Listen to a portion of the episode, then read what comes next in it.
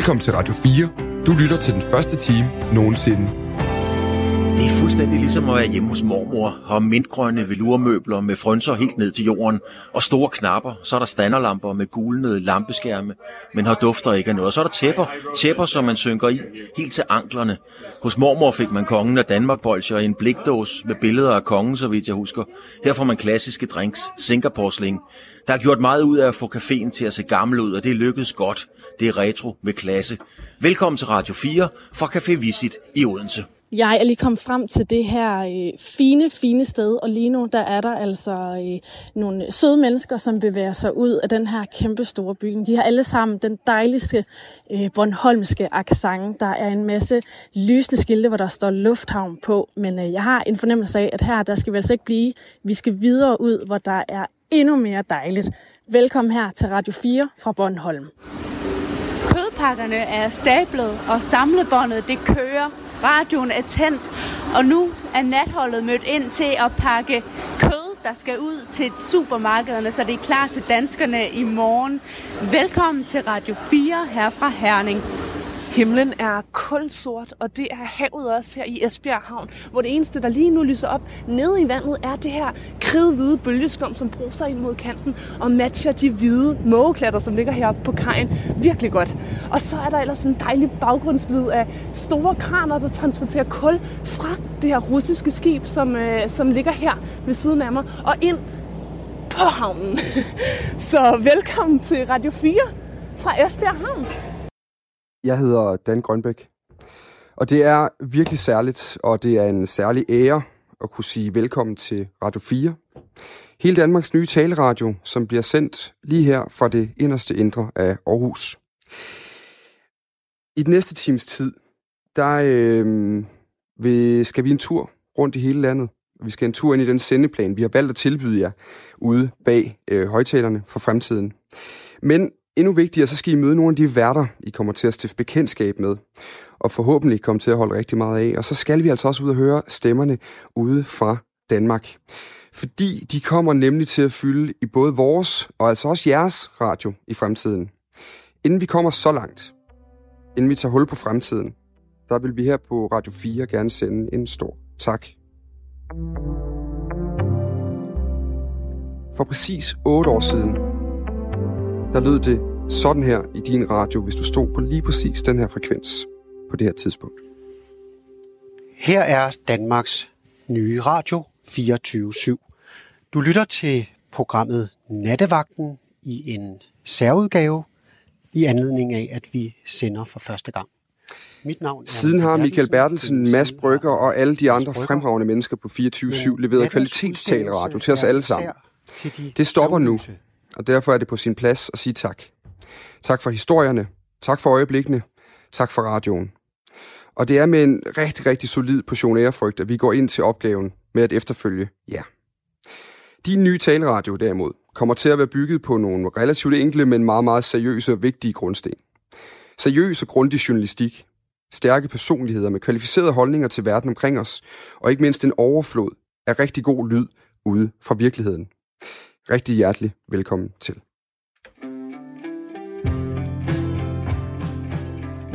Du lytter til I Orkanens Øje med mig, Jan Grav. Og det gør du selv sagt ikke lige nu, men sådan kommer det til at lyde, når fotograf Jan Grav fremover vil tage os alle sammen med ind i krigen og katastrofen i sit ugenlige krigsmagasin I Orkanens Øje. Jan har altid arbejdet med billeder. Han har vist os de værste og de mest sårbare sider af mennesket og har verden med sin pletskud. Men nu skifter han værktøj. Han skifter fra kameraet til optageren. Jeg synes jo i virkeligheden, at øh, alle de steder, jeg rejser hen, øh, gør et stort indtryk på mig. Det er jo steder, som aldrig forlader mig igen. Noget af det, som jeg har undersøgt meget i det her år, det har handlet om tilgivelse, blandt andet i forbindelse med folkemordet i Rwanda i 1994. Og øh, det er noget af det, som betyder rigtig, rigtig meget for mig. Altså det at vende tilbage til historier og prøve at få et dybere indblik i, hvad det er for nogle konsekvenser, øh, de her konflikter, de giver eller gør øh, over for andre mennesker. Øh, og det er jo også noget af det, som jeg kommer til at prøve at sætte fokus på i orkanens øje. Altså det her med at fortælle nærværende historier om mennesker i konflikt og i krig, og fortælle, hvad det er for nogle øh, forhold, de her mennesker lever under, og ikke mindst, hvad er fremtiden. I forbindelse med, at du begynder at lave radio nu, der har du fået udleveret sådan en optager, du skal have med ud. Øh, jeg, jeg ved ikke, om den kan være i kameratasken nødvendigvis, men, øh, men i hvert fald sammen med kameraet. Hvor gode venner er du blevet med den allerede nu?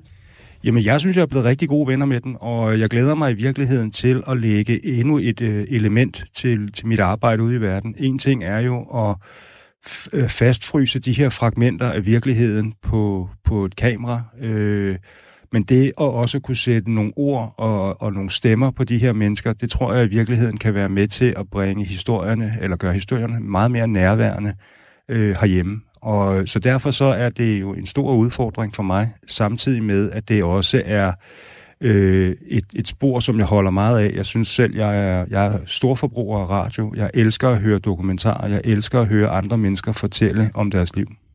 Jeg har jo tit siddet og tænkt, altså nu, jeg, jeg er sådan en udpræget lydmenneske. Jeg har altid arbejdet meget med, med netop med optagerne med mine høretelefoner på. Og har nogle gange siddet sådan og, og forestillet mig ud fra dine billeder, så skaber de jo en, de skaber en scene, de skaber en fortælling inde i, inde i hovedet, lidt på samme måde som et radiostykke gerne skulle kunne. Og når man så sidder der og prøver at lægge lyd til dine billeder, hvordan lyder en katastrofe eller en, en krig måske endda?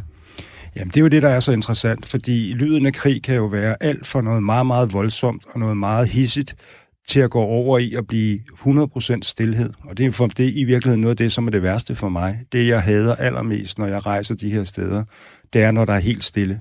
Fordi stillheden, den, øh, den fortæller mig også, at der er noget fuldstændig galt. Den dag, man kommer kørende ind i en by, og du ser ikke vasketøj på øh, terrasserne, du ser ikke nogen dyr på gaden eller køer på marken, og der er ikke nogen mennesker, så kan du være evig forvisset om, at der er noget 100% galt. Øh, så for mig, så er lyden af krig, det kan jeg bedre forholde mig til end stillheden. Og det er jo noget af det, som jeg skal prøve, når jeg rejser ud i verden, og prøve at fortælle, hvad det er for nogle lyde, hvad det er for nogle stemmer, øh, som de her mennesker sidder med, men også øh, den regulære lyd af en konflikt eller en krig, når det virkelig brager løs. Hvornår har du selv siddet og været mærket af den her stillhed? Jamen, det har jeg været mange gange. Øh, både i, i befrielsen af Mosul, øh, i Rwanda var det meget, meget udpræget.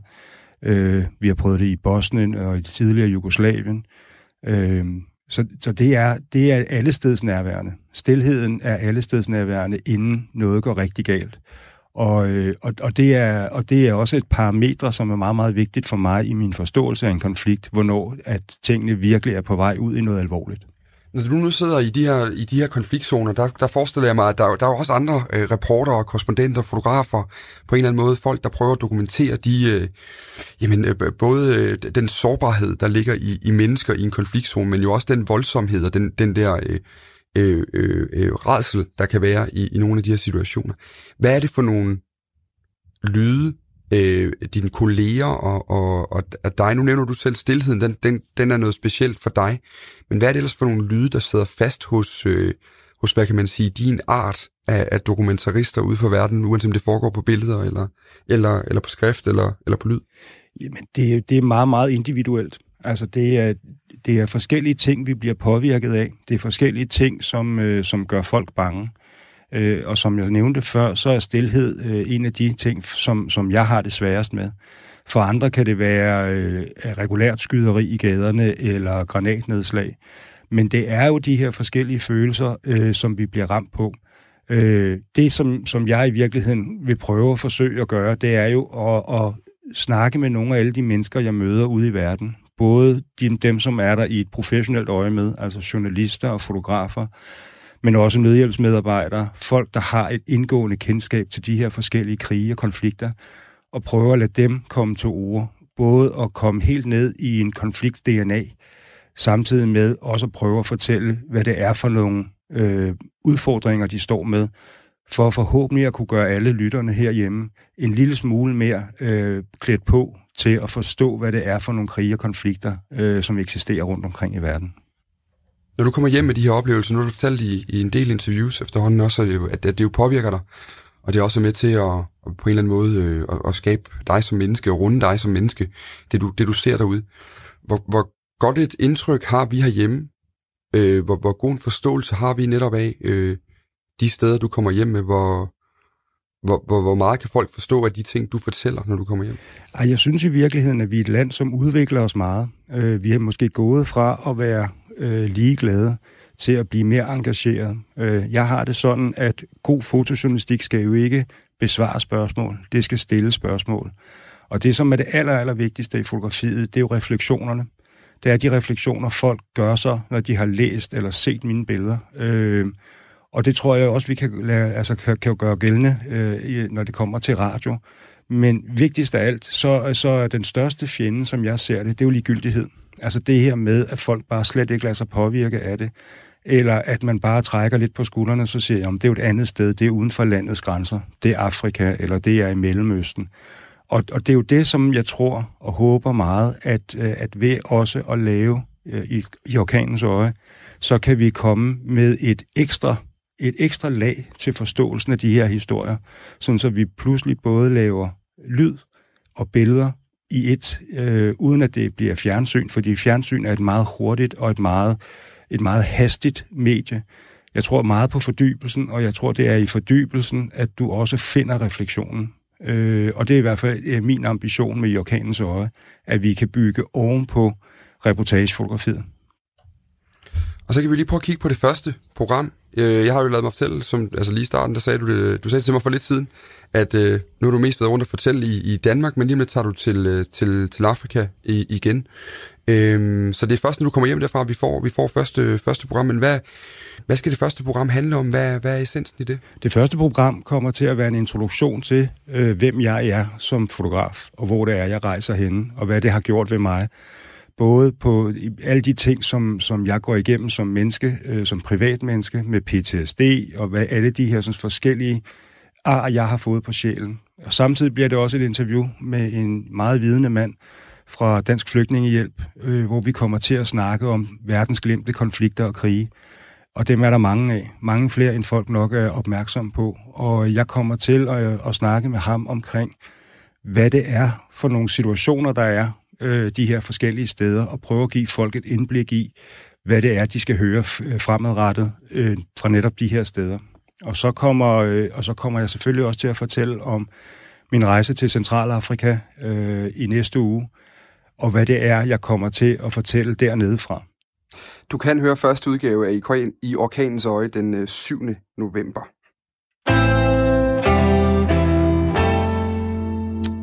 Nu er vi i gang, så kan man lige så godt begynde at øh, levere på de der løfter, vi jo har givet over det sidste stykke tid. Et af dem, det er jo, at vi fordelen meget gerne vil ud i Danmark og have lyden med derudfra og proppe den ind i radioen. Og det kan vi lige så godt begynde med allerede fra start af, fordi øh, lige nu, der er vi taget ud i Danmark. Jeg har fire rigtig dygtige kolleger, som er ude og besøge mennesker, der af en eller anden grund er vågne, ofte fordi vi har bedt dem om at være det. Men lige i det første tilfælde her, der er min kollega Marken Friis Lange taget til Herning og taget ned på Herning Slagteri, hvor hun jo tidligere fortalte, at natholdet lige er mødt ind. Er det ikke rigtigt, Marken? Jo, det er det, fordi selvom det jo er nat, og man burde sove, jamen så er tempoet stadig højt her i Herning. Den her maskine, som jeg står tæt på, og som man kan høre, den pakker for eksempel 80 pakker hakket kød i minuttet. Og det kører sådan rimelig eh, dak, dak, dak, rigtig hurtigt. Flemming Iversen, du er leder af natholdet her. Hvor, hvor meget bliver det til i løbet af en nat? Det plejer at blive til mellem 25 og 30.000 pakker. Pakker, pakket? Pakker hakket kød. Ja. ja. Det er en del, var. Og det er i aften altså ingen øh, undtagelse, fordi vi hoppede i arbejdstøjet. Jeg har fået sådan et hårnet på. Jeg har en øh, gul, øh, eller sådan en hvid, hvid dræt på og sikkerhedssko. Og det er simpelthen fordi, at der skal hakkes kød i, i lange baner. Jeg kan se kød det er for eksempel lige her økologisk mært og, øh, svinekød. Jeg kan høre kødet fra maskinen, og jeg kan altså også lugte kødet. Det er, der er sådan en særlig kødlugt, øh, sådan, sådan en blanding af, af blod og, og metal. Øh, jeg kan fornemme, at her på slagteriet, jamen der er man ikke hoppet med på den her øh, bølge af, med at, at droppe kødet helt øh, jeg synes lige, vi skal tage en runde her blandt uh, de to medarbejdere. Jeg står uh, Flemming, er du blevet vegetar? Nej, det er jeg ikke. Det bliver jeg heller aldrig. Det bliver du aldrig. Og hvad med dig, Tommy? Absolut ikke. Og hvordan kan det være, for eksempel Flemming? Det ved jeg ikke. Jeg har været slagter i 30 år og elsker kød. En rød bøf og en carbonade og ja, det kommer aldrig til at ske. Og, og jeg ved, du har det sådan lidt, lidt stramt med det der, øh, især veganer. Hvorfor? Jeg har det ligesom øh, med veganer, som jeg har med Jehovas vidner, at øh, hvis de holder sig for sig selv, så, så gør jeg også.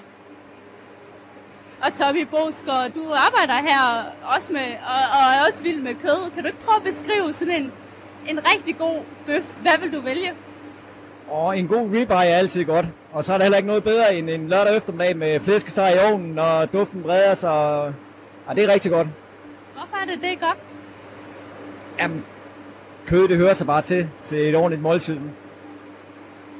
Og hvad, hvad er det for en anledning, det skal være i? Og det kan jo være alle anledninger. Vi skal jo have noget at spise en gang imellem.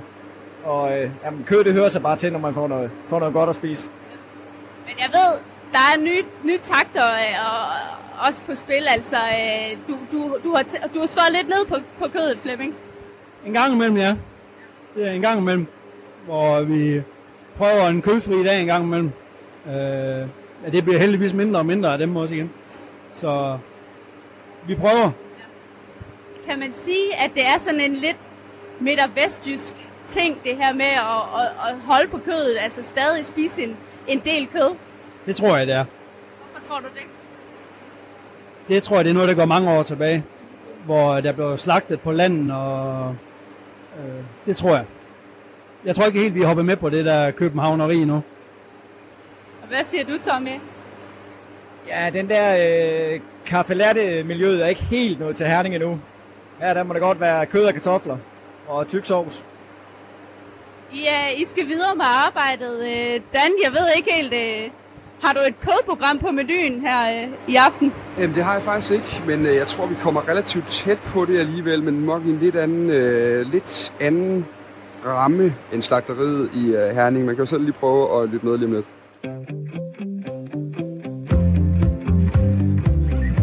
Du lytter til tæt på De Nøgne Mænd i Askers Sauna. Apropos kødprogram. Nå, i fremtiden her på Radio 4, der kommer du ikke kun til at møde os værter og vores reportere, som Maiken ville have hørt. Vores journalister, de vil nemlig med deres optager tage os alle sammen med ud i virkeligheden og ind i de der rum, vi normalt ikke rigtig har lov til at komme i. Det første rum, vi skal besøge i vores reportageprogram Tæt på, det er øh, Asger Møllers sauna på Djursland, hvor de nøgne mænd i heden for ovnen kan vende både det lette og det tunge i tilværelsen. Og øh, jeg synes lige, vi skal starte med at høre en øh, lille bid fra, øh, fra, fra det her første program.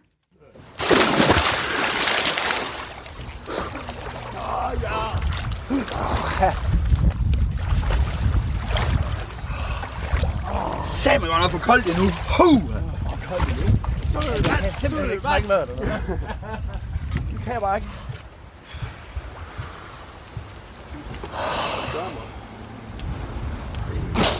Er det din botblok? det er min botblok. Sig, den er lidt øh, ro i kanteren. Jamen, den har vi samtidig op i røveren, den her. det giver så en god fornemmelse. Ja, det gør det. Så giver det så en vakuum, fordi det er en sneglehus. Men den er også smart, den kan jo sådan dreje. ja, den kan dreje sig. Ah, ja. Prøv lige at mærke, prøv lige at mærke kroppen. Ja, det er så Nu, fedt. Hvor man har været i. Og været inde i saunaen. Sådan, hvordan den summer. Og det er slet ikke koldt. Nej, overhovedet ikke. Og når det regner, så gå rundt i regnvejr, hvor du er varm i kroppen. Det er, det er så syret. Vi skal ned i kroppen nogle gange. Og når vi snakker, når vi snakker her, så er vi jo også op, som du sagde Jesper, med at mærke med hjertet i stedet for med hovedet. Vi tænker alt for meget, og den sene tid, ja, er Alt for mange statistikker. Fuck statistikker, altså. Følg nu efter. Men, men prøv at høre, det der med at følge efter, er det noget, I har været dårlige til igennem jeres liv? Jeg har aldrig lært det. Wow, shit. Det er bare Nej, sådan det en læring, altså gøre. spejling, spejling i sine forældre. Mm. Altså, øh, hvis du aldrig ligesom har, har set det, øh, måde at håndtere følelser på i det hele taget, øh, og hvordan de bliver mødt, så, så lærer man bare. Så, ja. Det er et øh, rigtig godt eksempel på vej uh, heroppe i bilen mm. med din far, mm. der var smed af en, uh, af en smed. Ja. Ja, han er, han er søn af en smed, og han er selv blevet smed, og så siger han lige pludselig, at vi kommer til at tale sammen øh, i sommerhus her i, i weekenden. Og så øh, får han lige pludselig sagt, fordi vi åbner den op omkring op noget med opdragelse og bevidstheden omkring ting og så videre, at øh, jamen, han, han er sgu egentlig, øh, da han var yngre, der var han jo også altså helt vildt sensitiv, ligesom sin søster. Øh, og der bliver jeg ret nysgerrig, fordi det har jeg egentlig aldrig oplevet. Så siger han, jamen jeg var ret, jeg var altså også super sensitiv, men altså, jeg var jo bare heldig, at jeg lærte at undertrykke det. det, det er jo smid. det var virkelig smid, og, og han, han, han var sådan, jamen det var, det var godt, at jeg lærte at undertrykke det. Og så måtte jeg jo ligesom gå lidt til ham og sige, jamen det lyder også, når du siger undertrykke, så er det også som om, at det er lidt på bekostning af nogle ting, og for mig lyder undertrykke som noget negativt godt nok, og jamen, han, jamen, det kunne han ikke lige, uh, ja, det, det vidste han ikke rigtig lige, men han synes, det var godt, fordi at han blev jo nødt til at være, være hård og beslutsom og alle de her ting, uh, når at han var i den branche, han var i. Så det var ret interessant, at han, han så det som noget positivt, at han ligesom fik lukket ned for det sensitive. Det var den rolle, han tog. Ja. Og hvis vi er et produkt af de mennesker ja. i deres opdragelse, ja. så har vi jo ikke lært det heller. Mm. Altså, fordi det har jo været hverdag ikke netop at vise følelser. Mm. Velkommen i øh, studiet, Asger Møller og jeg, Pedersen. Henholdsvis saunaejer og øh, reputationalist her på kanalen. Øh, jeg synes, vi starter over ved dig. Øh, hvordan er det at være med i det her selskab i og omkring saunaen, og så samtidig jo betragte det udefra? Det, det er jo lidt anderledes end, end den rolle, jeg normalt har haft som journalist, fordi at jeg er jo faktisk med på samme vilkår som de andre, så jeg sidder jo også i, i bare røv og dolk, ligesom de andre mænd i, i saunaen. Og man kan også sige, undervejs så når vi jo faktisk, altså mændene de nærmer sig ligesom hinanden, op, der op, opstår et fællesskab, og jeg har sådan skulle ligesom kontrollere mig selv, mm. for ikke selv at, altså, at, at bryde rollen som journalist, og så gå ind og, og dele kan du undgå selv, det, når du er i den situation der? Altså, jeg bliver nødt til at bruge lidt af mig selv. Det gør jeg helt klart. Øh, men, men altså, jeg vil faktisk gerne være mere med i snakken, end, øh, end jeg er. Øh, fordi at, at det, det, det, er, det er simpelthen sjovt at høre dem komme sådan rigtig... Altså, det klippet, vi hørte her, emnet, det er porno, som vi har startet med. Vi har snakket porno en halv time, inden vi kommer herud. Og så ender vi i, i masses øh, faderkomplekser. Det synes jeg egentlig meget fint viser, hvad, hvad rammen gør. Er det sådan en normal udvikling i din sauna, Asger Møller, at det går den vej? Øh, ja, Øhm, det, det, øh, det, det vil jeg sige, det er. Altså, nu savner han, den gør det endnu mere spændende, fordi at, øh, at øh, man bliver fuldstændig øh, fyldt af endofiner, når man har været i vandet, og man kommer ind i saunaen, og så, øh, og så går snakken bare. Altså, det var så syret at opleve, at, øh, at der var slet ikke nogen af dem, der spekulerede på den mikrofon. Altså, det, det, det kørte bare, og der kom flere og flere øh, sandheder, hvis man kan sige det frem. Ja, det, det kan vi jo med egne ører høre her, ikke? Øhm, nu har du haft uh, Jais på besøg, og Jais er jo en flink, ordentlig menneske. Det er jo selvfølgelig uh, trin nummer et for at komme indenfor. Men, okay. men der sidder lige pludselig en med en optager i det her selskab, som jo, og man kan høre på de emner, I taler om, det er jo ikke, altså det er jo ikke bare, hvordan fodboldkampen endte går, og hvordan det er gået på arbejde. Altså det, det er lidt dybere. Hvordan er det at have en betragter med, som ligesom også er en del af klubben? Altså til at starte med var det der, øh, altså nu sprang han ud af bilen og stoppede en mikrofon i hovedet af mig, øh, så der, der, var, der var ikke så meget intro. Uh, det var sådan mere... Uh, der var ikke noget på, forspil der? Ja, nej, overhovedet ikke. Og det var skide godt, fordi at uh, alt det op i hovedet, som der også blev nævnt nu her lige indslaget, uh, vi skal ned i kroppen, vi skal ikke være i hovedet, og det, og det er jeg er skide god til. Altså, det var, det var så syret at bare gå lige på hårdt, og der var ikke ret, ret mange, der spekulerede på den der mikrofon. Hvad tænkte du over det? Var der, no, var der noget tidspunkt undervejs, hvor du tænkte, gud, der sidder der en med her, som, øh, som, som ikke sidder her, i hvert fald ikke med, med, den, med, det samme, øh, med det samme baggrund, som vi andre sidder her. Nej, faktisk ikke. Altså, lige til at starte med, men det, jeg vil sige, det var faktisk mere bagefter. Altså, når vi har optaget så meget, øh, og, og den bramfrihed og den øh, åbenhed, som, som skinner igennem i saunaen, så bagefter, så, øh, og det var der også flere af de andre, der gav udtryk for, at øh, de var fuldstændig matte, altså, og de måtte have middagslur og morfar og alt muligt, fordi at at, at de havde genet så meget af sig selv, uden faktisk at, at være klar over det. Så det var først bagefter, man begyndte at spekulere på, hvad, hvad, hvad fik jeg egentlig sagt her? Hvad, det, kommer sgu, øh, det kommer sgu i radioen, ikke? Mm. Jeg, når du nu sidder derude, mm. og, og, og, og ligesom er med, altså nu var vi lige inde på det med, med at give noget af sig selv. En ting er, hvad du ligesom er nødt til at give af dig selv for at være med i, i samtalen og kunne bidrage, og også kunne få noget ud af den til os andre. Men, men hvad får du ud af den? Altså sådan øh, personligt, altså kan, kan man undgå at tage det ind selv, fordi det er det jo også nogle emner, hvor, hvor jeg kan forestille mig, det er jo også noget, der vedrører dig som, som relativt ung mand. Ja, altså, jeg, jeg vil da godt sige, altså, jeg er da kommet til at tænke lidt over nogle ting. Altså, det er både sådan noget som, øh, altså, vi er jo blandt andet inde på sådan noget som, som livskriser og sådan noget, ikke? Øh, og, og der har været mange forskellige måder at takle det på. Øh, og der har jeg da tænkt øh, lidt over, at der nogle gange man godt kunne, kunne lige øve sig i at lægge lidt mere mærke til, hvordan man egentlig går og har det. Og det er jo også noget, det vi undersøger i programmet, kan man sige. Mm. Altså, øh, øh, kan vi blive bedre til som mænd at, at tale, tale om de her ting? Og så, så, at man kan høre her, det er jo i modsætning til det, vi står og laver i studiet tit, som jo er på en eller anden måde sådan en redigeret virkelighed, jo, hvor, vi, hvor, vi, hvor vi jo også ligesom bestemmer, hvad skal der snakkes om, og selvfølgelig er noget, der kan være live. Her der er det jo, der er det jo det er jo dig, der sidder med den ultimative ret til at fortælle, hvordan Asger og de andre, de opfører sig ja. derude. Selvfølgelig med ikke det lyd. Hvordan, hvordan påvirker dine egne oplevelser derude, den, den fortælling bagefter? Øh, jamen, altså man kan sige, det er jo rimelig stramt optaget, så det er jo ikke så meget, der bliver klippet ud. Det er, det er mere sådan øh, bevægelse fra A til B, der forsvinder. Mm. Øh, altså så har jeg taget mig nogle friheder, kan man sige, hvor nogle gange så, så, så kommer de faktisk til at dele for meget. Noget, noget som måske kan være, altså hvor vi snakker om bagefter, der gik jeg måske lige ind og ble, altså kom til at nævne noget, som er privat mellem mig og min, min kone, for eksempel. Ikke? Mm. øh, så, så, så, så, så, så siger vi, okay, den tager vi lige ud. Øh, fordi at stemningen bliver sådan. Og når du, nu har du kun lige hørt det her 328 indtil videre så kommer der jo en uh, serie, den kommer til at køre fra fredag, og faktisk også hele næste uge, om din sauna og, og midten i saunaen. Hvordan er det at sidde og høre det nu? Det, det er fantastisk. Altså, øh, altså, jeg har altid haft lyst til at komme lidt ud over rampen med, med lidt blufærdighed, fordi jeg synes, at vi putter os alle sammen. Og øh, vi starter med at sige, øh, Nå, øh, hvordan har du det? Altså, hvordan har du det? Har du det ikke også? Altså, vi kommer ikke ind, øh, og så siger vi, vi har det godt. Øh, eller, hvad laver du? Og så fortæller man sit job, og så er det det, der er identiteten. Øh, vi kommer slet ikke bag facaden, og slet ikke også mænd, så vi, vi, har en, øh, vi har en rolle, og vi har en, en opgave her at komme, komme lidt ud af rampen. Altså, nu har du lige sat historie, Dan, ved at, at lave det her. Mm. Og, og øh, nu fortalte du lige at få et barn, så kunne jeg godt tænke mig at spørge om dit sexliv, for eksempel. Ja, og nu er det jo heldigvis, jamen det så sent, han har helt sikkert ikke oplevet, så det kan jeg vist godt... Øh, sådan på en skala, eller hvad? Ja. Ja lige efter at have fået et barn. Vi lige skrue lidt op for radiatoren herinde, så vi får sauna stemme. Nå ja, det er rigtigt. Vi skal lige have lidt endofiner op der. Tæt på, det kan høres hver vi eneste dag. Det dag. det kan høres hver eneste dag kl. 10.05.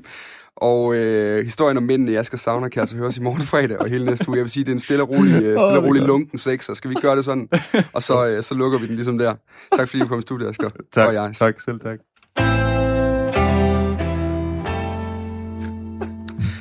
Og øh, mens vi lige får... Øh, hold op, det var alligevel... Den havde jeg ikke regnet med. Der blev alligevel også øh, taget... Det kunne du godt blive god til, det her. Jeg skal på sigt det der med reportage, hvad jeg vil sige. Vi skal ud til en af vores øh, folk i marken igen, og øh, vi har simpelthen valgt at sige, at vi går hele vejen fra vest og hele vejen til øst. Altså, vi stopper ikke engang i København, vi også lige skal forbi senere. Vi går faktisk hele vejen til Bornholm, og øh, Louise Pilegaard er der over lige nu. Hun står ved Hammershus, og øh, Louise Pilegaard, hvor mange... Øh, vi er sådan relativt klar nat. Hvor mange stjerneskud har du set øh, over Bornholm her til aften? Jeg har simpelthen været så heldig at se et stjerneskud, og jeg blev simpelthen så glad for, at det var i de mest fantastiske rammer, jeg så det. Jeg synes lige, at øh, I skal simpelthen lige have historien med. Jeg øh, har taget et par fly. Da jeg ankom til Rønne Lufthavn, så stod der en øh, meget, meget rar mand, iført en skrigegul jakke.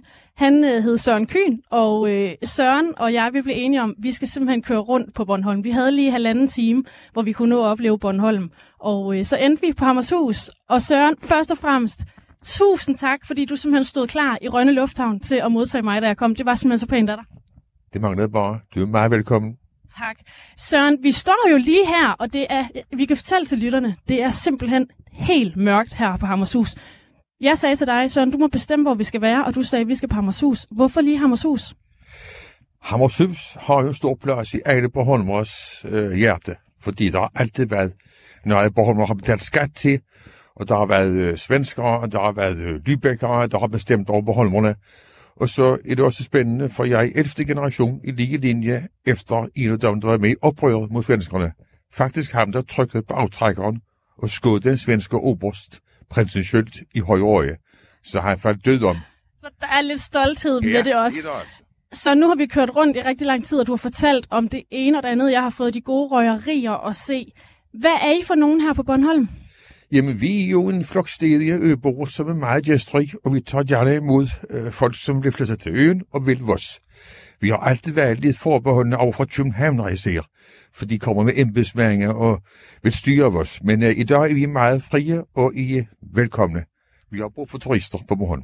Og jeg skal lige love for Søren, at det har du virkelig vist mig. Du har været enormt, enormt gæstfri. Søren, kan du ikke lige prøve at fortælle mig, fordi jeg har været på det anden gang, jeg er på Bornholm nu.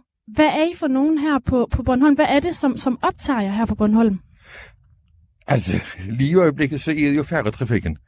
Målslinjen overtog Sadadsen til Bornholm sidste år i september, og der har været mange søsøge.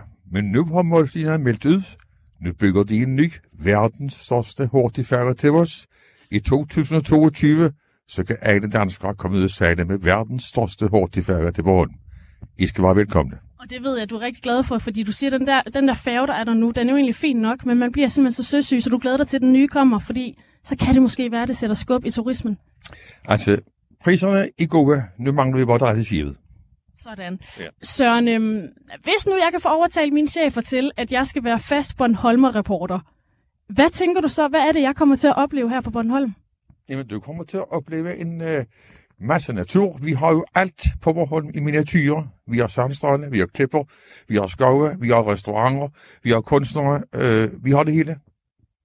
Det er lige før, altså det må jeg bare sige, øh, det er lige før, jeg får lyst til at, at flytte til Bornholm. Her er simpelthen så fantastisk, og det er altså sagt, selvom at der er helt mørkt. Søren, øh, hvad skal du lave resten af natten? Ja, jeg regner ikke med, at jeg skal være sammen med dig desværre, ellers det kunne jeg godt tænke mig. Når jeg har, har kørt, masser at nu at se. Når jeg har kørt dig hjem til værelset, så skal jeg ud med seng. Ja. Og så, så skal jeg lige høre her til sidst. Hvis jeg siger religion, er der noget, som du tror sådan ekstra meget på? Jeg betegner mig som en kristen menneske, der er mere mellem himmel og jord, end som folk tror. Men uh, jeg går ikke mere tjak end som gennemsnitsdanskeren. Ved du hvad, Søren, så er der en god grund til, at du skal lytte, lytte med på Radio 4, for der får vi nemlig et program, som handler lige præcis om religion. Er det ikke rigtigt, Dan? Det er nemlig fuldstændig korrekt. Du lytter til Tro på det med mig, Isam B. Hej Isam. Hej. Har du det godt? Det synes jeg. Nå, det var dejligt. Hvornår øh, havde du sidste gang brug for en Gud? Øh, for en Gud?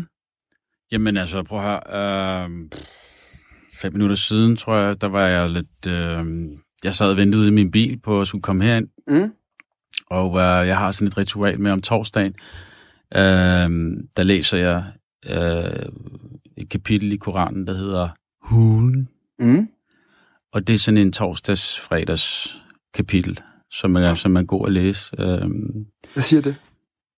Hvad siger du? Hvad siger, hvad siger det kapitel, der passer særlig godt til, til de her sidste hverdag på ugen? Åh, oh, nu går du i gang med... Uh, fuha, nu, nu er vi i gang. Og lad os bare tage, lad os bare tage den, den jamen, vigtigste pointe, du får med fra at læse det. Jamen, den vigtigste pointe, uh, det er jo noget med, at, uh, at det er en tradition, som profeten, Guds fred være med ham, startede. Og det gjorde han mellem torsdag og fredag. Og så, og så gør man det Øh, og der er selvfølgelig en masse ting, vi kan gå ind i der. Der er flere kapitler øh, af... Du, får, du har heldigvis... Jeg, jeg, ved, jeg glæder mig virkelig meget til at høre den gennemgang i programmet, fordi når nu stiller det der spørgsmål til at starte med, så er det jo fordi personligt er det godt nok lang tid siden, hvis det overhovedet kom på et tilfælde, hvor jeg faktisk har vendt mig mod noget, jeg ikke kunne røre ved eller se på, mm. eller for den sags skyld svaret igen, når jeg spurgte. Men måske jeg tror også mere end troen på noget hinsides. I hvert fald så skal du jo øh, i Sam Bakiri, bare lige for at få et efternavn på os, som de fleste Bashir. er jo. Bashiri. Bashir. Den tager vi med. Det er fransk. Er det fransk? Eller det er arabisk, men det skal læses fransk. den er købt i hvert fald Bashiri, den er skrevet mm. i bloggen. Vi kan lige så godt lære det fra start af jo. Præcis. Vi fleste af os kender dig nok som uh, musiker, men du skal mm. undersøge, hvad det egentlig er, vi tror på, og hvad det egentlig betyder for os at tro på noget eller ingenting. Mm-hmm. Hvor, hvorfor er det vigtigt at tro på noget, bare på et eller andet? Jamen, jeg, jeg tror egentlig, alle tror. Alle har en tro. Og det synes jeg, altså det er noget, som altid har interesseret mig, det her med sjælen. Hvordan plejer vi sjælen? Vi har alle sammen en sjæl. Et lys indeni. Hvordan træner vi det? Lige så vel som, at du har et kontingent i Fitness World, og der går du ned. Det er fint, det er kroppen. Men hvad med sjælen? Og sjælen, det er noget med, du ved, når vi kommer hjem i vores i vores, øh, øh, i vores havn, i vores sikre, du ved, sikkerhed. Øh, hvad bruger vi af tid på den? Mm. Øh, og det, det synes jeg er et vigtigt element i vores liv, fordi det, det spiller en stor rolle. Øhm, og så er det noget med at... Jeg, jeg kunne godt tænke, jeg finder hverdagstro interessant. Jeg tror alle sammen, vi har nogle ritualer, og nogle gange har vi ikke tænkt over det, andre gange har vi tænkt over det. Øhm, så sådan noget med at bryde sin dag øh, fra hinanden og sige, 8 timer, der sover jeg, 8 timer, der går jeg på arbejde, 8 timer, hvad sker der der? Mm. Ikke? Der er noget træning, Det er der der, er nogle venner, der er noget familie, der er noget... Hvor kommer sjælen ind her? Du har i forbindelse med, at det her program skal lanceres, øh, sagt, at, og det synes jeg var ret interessant, at der findes et overset trosfællesskab herhjemme, som, som det blev sagt, Mm. nemlig fællesskabet mellem troende på, på tværs af religioner og trosretninger. Der, der, må jeg, der tror jeg tit, når man følger et nyhedsbillede, når man ligesom lever i det her samfund, vi gør, og følger den debat, der ligesom er både nationalt og internationalt, Mm. så vil man relativt tit forbinde religion med noget, hvis ikke negativt, så i hvert fald noget splittende. Mm. Hvad, hvad, er det for, hvad er det her fællesskab, du taler om mellem troende på tværs af, hvad man tror på? Ja, men vil det være tit, alt det snavs, som vi hører om i, i, i, i medierne, har tit ikke noget med, med religionen at gøre, som, eller i hvert fald ikke troen. Mm-hmm. Altså, det er, tit, det er tit noget, som har noget med noget verdenspolitisk at gøre, geopolitisk, money, grådighed, den vej ned.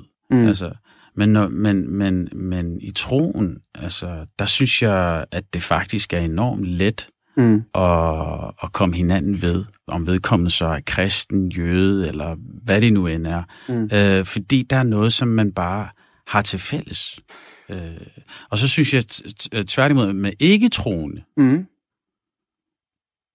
det er der, hvor man skal arbejde lidt mere på respekten. Men og der kommer, der kommer kendskabet til hinanden øh, til at spille en stor rolle. Men uanset hvad, så er kendskab en enorm vigtig del af at kunne sidde sammen og bare snakke. Mm. Vil... Også om tro. Jamen altså. det er det, fordi, men, men det du, du siger noget sådan her, fordi vil, vil du sige, at der var større forskel på en, jamen hvis vi prøver at tage det på en øh, meget, meget troende kristen eller Mhm. mm-hmm. muslim, og en slet ikke troende kristen eller muslim, end der egentlig er på en meget troende kristen og en meget troende muslim. Forstår du billedet? Eller sådan?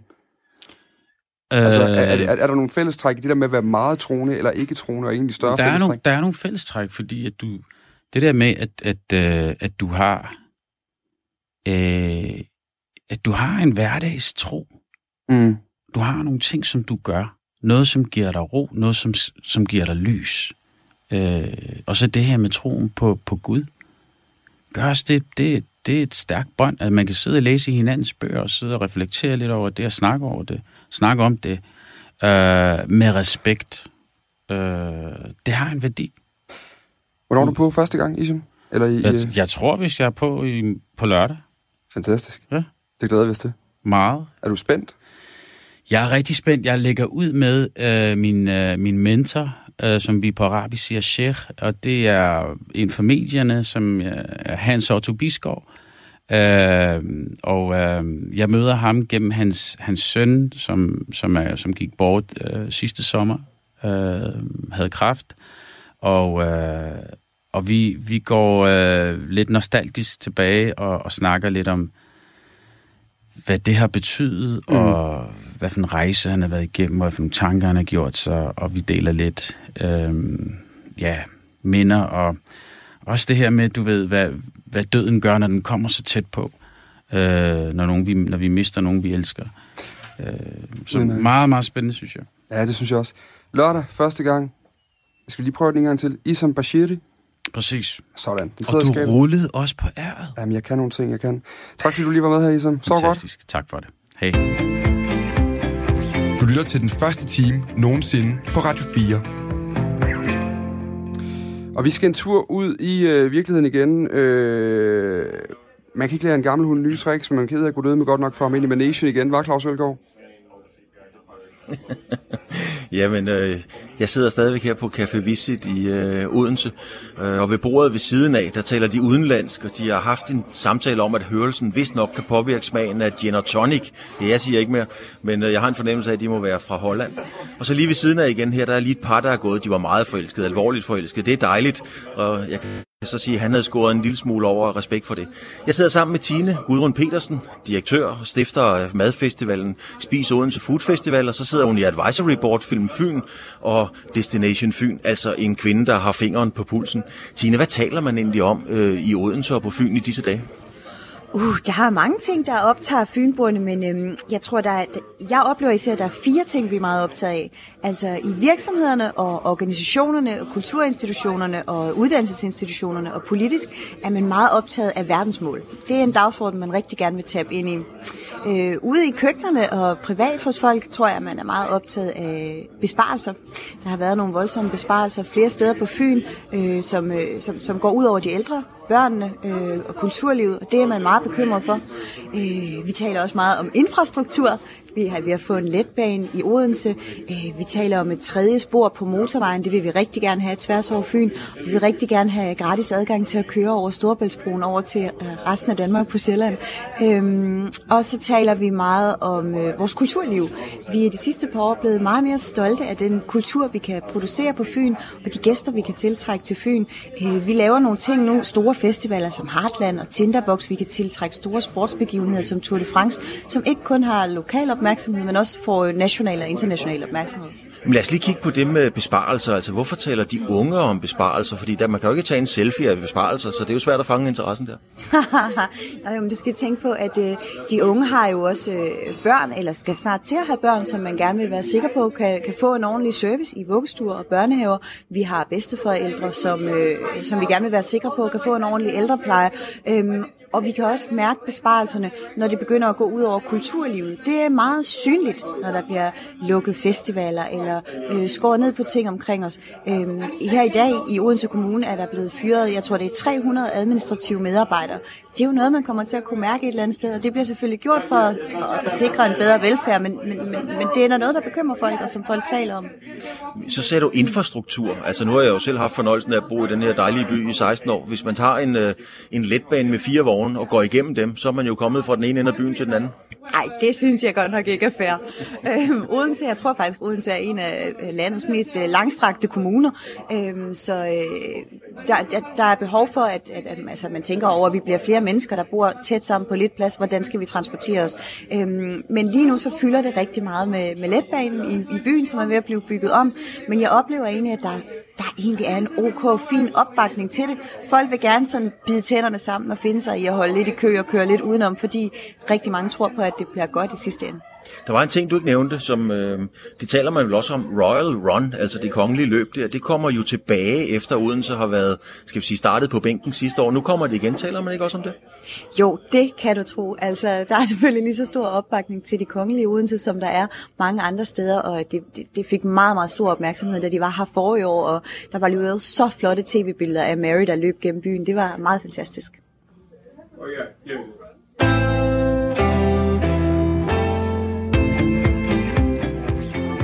Du lytter til Monarkiet med mig, Sara Husted Meier.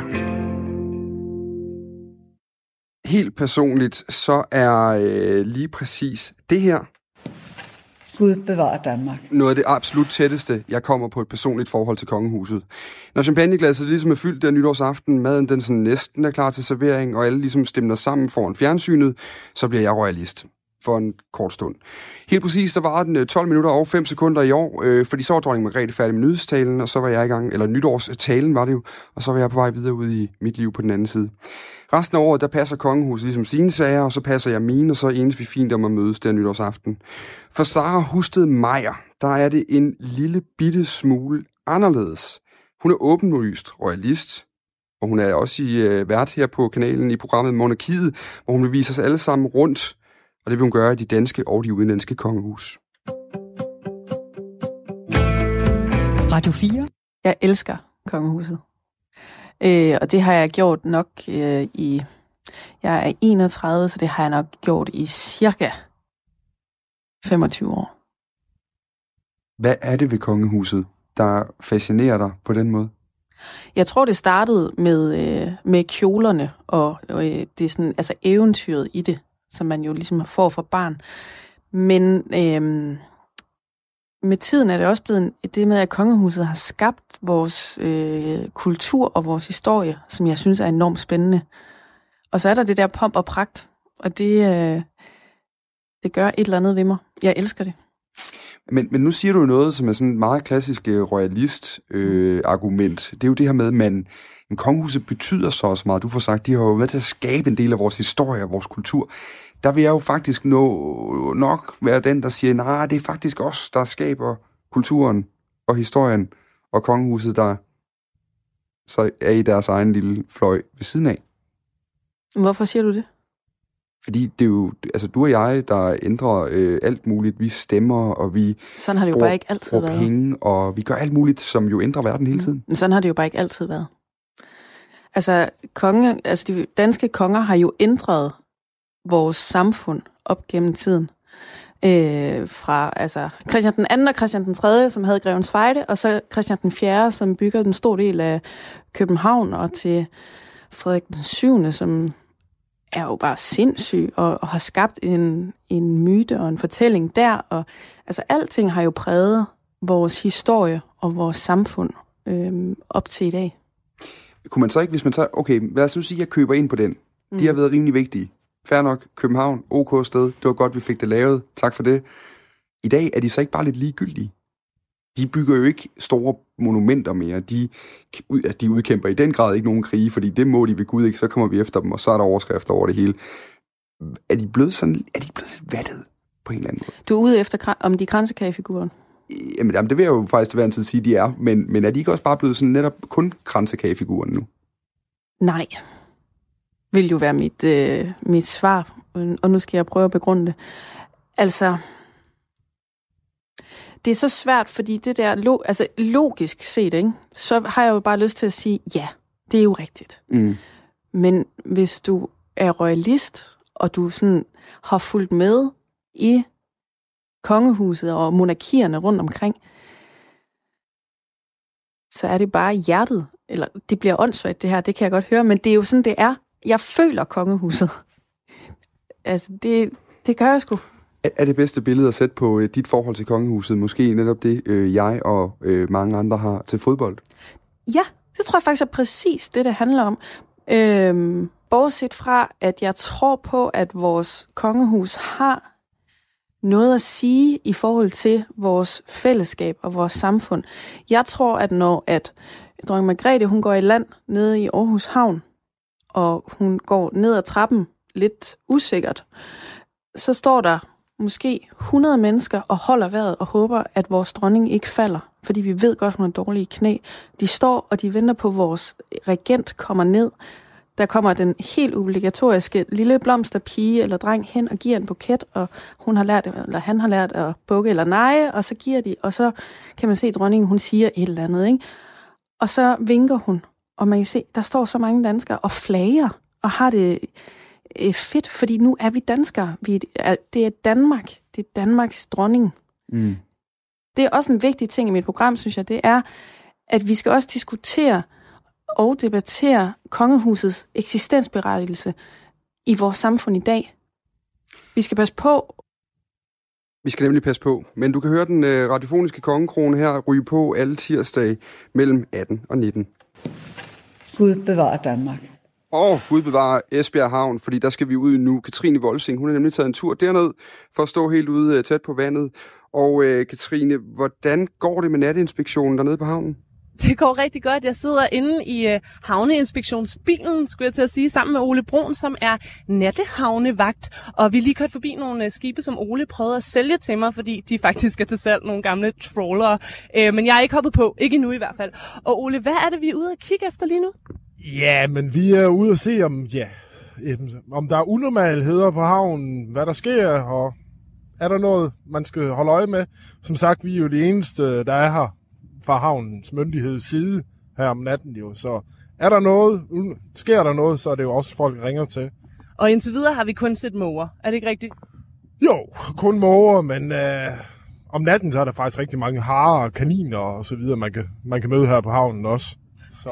Det håber jeg lidt, vi gør. Du nævnte også noget med en rev. Den håber jeg måske også, vi får at se. Men, men ellers har vi ikke mødt så mange levende mennesker endnu, men der skulle være nogen lidt længere ude øh, på havnen. Og Ole, jeg har jo spekuleret på, fordi jeg synes, havne er noget så fascinerende, men også en lille smule skræmmende, især om natten. Hvad er det uhyggeligste, du har oplevet ude øh, på sådan en havneinspektion her? Jamen altså, det, er jo- skal man sige, det mest skræmmende, det var, hvor vi var nede og have godt øh, 20 meter, det man kalder 20 meter sigt om natten på grund af tog. Så lige, øh, jeg kom kørende på havnen, lige pludselig var der sådan en kæmpe vindmøllehus foran mig, jo, man, uden man kunne se noget.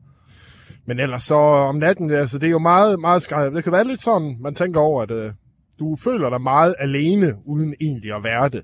Fordi som sagt, få timer for inden, der har det jo været gang i den, og masser af arbejde og så videre, men her om natten, der er det hele jo, for at sige, meget stille hernede. Og hvad, hvad er det, vi kører forbi lige nu her til venstre? Er det noget, hvad, hvad er det for noget øh, byggeri, skulle jeg sige? Jamen, det er Esbjerg, det man kalder Esbjerg Shipyard. Vi er ude ved lige nu, øh, reparationsværft, og her lige på vores venstre side nu, der kommer skoleskibet Danmark, som ligger inde for fuldstændig ombygning, større ombygning. Der er altså nogle ting, der skal fikses også om natten. Og altså, hvad, hvad tænker din, øh, din familie om, at du render rundt hernede på, øh, på havnen om natten? Ja, men altså, jeg har jo sejlet før, jo, så øh, da jeg kom, kom i land, så de er jo sådan set bare glade for, at, øh, at øh, jeg kommer hjem hver aften. Jo. Jeg kommer jo hjem, selvom vi arbejder på, for, på skiftende tidspunkter, men øh, man kommer hjem. Ja, det, det er vi altså glade for. Også, altså, det er jeg også glad for, at du gør. Og nu er vi altså nået frem til øh, et sted, hvor der faktisk er lidt liv. Vil du ikke lige holde ind her, Ole? Så vi kan gå ud og kigge på det. For der er, holder et kæmpe skiv herinde, et skrov, skulle jeg til at sige, hvor der er masser af lys. Og hvis vi lige triller ud af bilen her og vælter os selv ud, så kan vi jo se, hvad der sker derude, Ole. Ui, der er i hvert fald vind på havnen i Esbjerg, skulle jeg hilse at sige.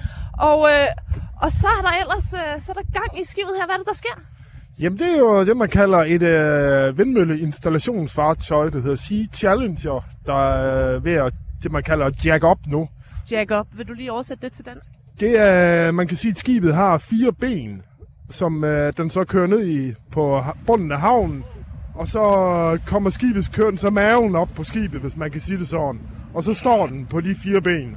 Og nu øh, larmer din, øh, din mikrofon, skulle jeg til at sige, dit, øh, radio. din radio også der. Men det, der altså sker, det er, at den er ved at blive løftet op på de her fire skorstene, fordi den skal repareres. Så der står altså fire sådan store metalstolper, som ligner lidt skorsten, som skibet skal op på. Og det blæser noget så hæftigt herude. Og, øh, og op på skibet er der altså mænd i, øh, i gule sikkerhedsveste, ligesom du og jeg, Ole. Og så, øh, så synes jeg ellers, at vi skal hoppe ind i, øh, i havnevagtbilen igen, fordi det er der øh, djævels koldt herude.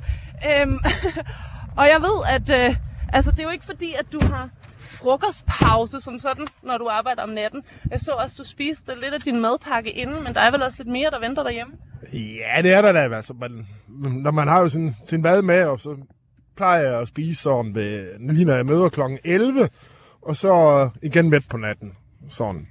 Og jeg ved, at når du sidder på havnekontoret derhjemme og har øh, overblik over alle de her forskellige skærme, der viser dig, hvad der sker herude på havnen, hvor vi kører rundt og inspicerer lige nu, så må du ikke høre radio. Men herude i bilen, der må du godt. Så, øh, så skal vi ikke lige prøve at se, om vi kan finde Radio 4? Og så kan vi jo se, om det er noget, vi skal øh, lytte til. Og nu har jeg selvfølgelig ikke taget min sele på.